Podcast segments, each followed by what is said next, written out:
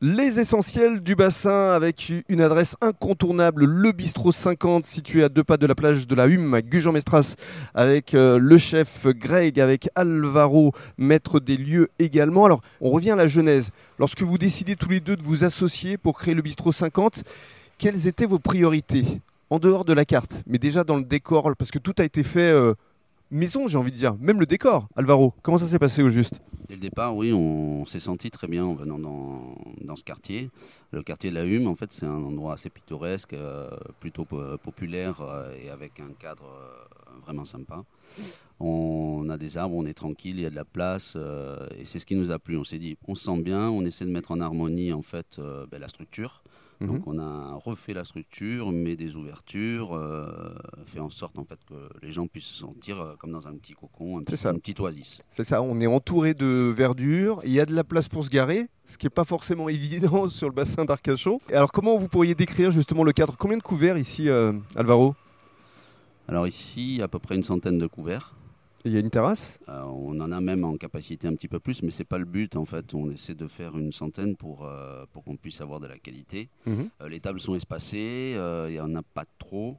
On va dire, on essaie de, de, mettre à peu près 80 personnes sur la terrasse et après on a soit un patio, soit à l'intérieur mhm. et on jongle en fait avec ces trois espaces. Comment vous décririez justement ces décors? Quelle a été votre volonté? À du sur-mesure euh, fait bois avec des matériaux nobles, euh, avec des, personnes euh, locales voilà, qui, nous, qui nous suivent et qui font à chaque fois du sur-mesure et des choses qui, qui, ne sont pas ailleurs. On adore le bois. Mhm.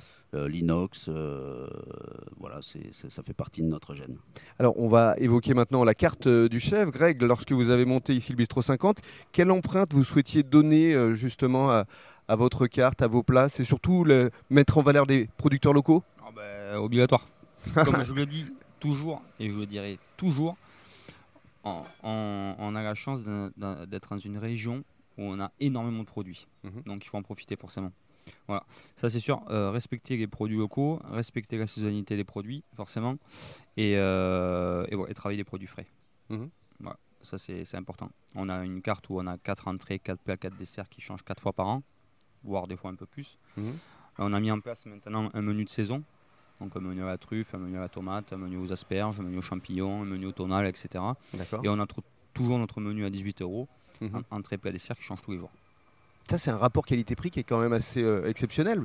Ah, bah, euh, oui, parce que euh, tout le monde n'a pas forcément des fois les moyens de, de, mettre un, gros billet pour un, menu. Donc, donc c'est important de faire un petit menu à 18 euros. Et surtout, votre marque de fabrique, Greg, c'est aussi la créativité. Vous aimez jouer justement avec les aliments, avec les couleurs, avec les saveurs, évidemment.